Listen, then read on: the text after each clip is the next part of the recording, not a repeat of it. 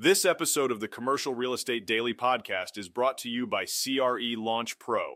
If you're interested in taking your investment skills to the next level with video tutorials, spreadsheets, downloads, and more, go to CRELaunchPro.com to get started today.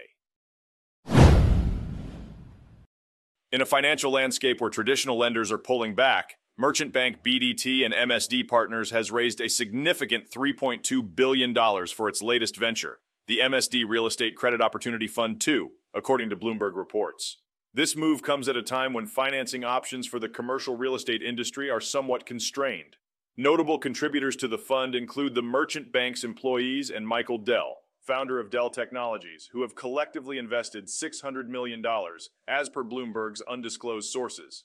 Already, MSD has deployed around 40% of the fund in various transactions, including a $110 million loan tied to the Esperante Corporate Center in Florida and a $140 million loan secured by a hotel in Utah, as reported by Bloomberg. While the total outstanding commercial and multifamily mortgage debt reached $4.63 trillion at the end of the third quarter, there has been a noticeable decline in borrowing activity. Jamie Woodwell, MBA's head of commercial real estate research, noted the level of commercial mortgage debt outstanding has continued to increase despite a continued pullback in borrowing.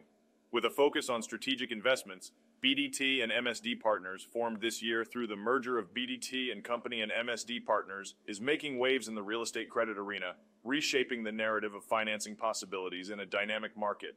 This is Tyler Cauble, signing off.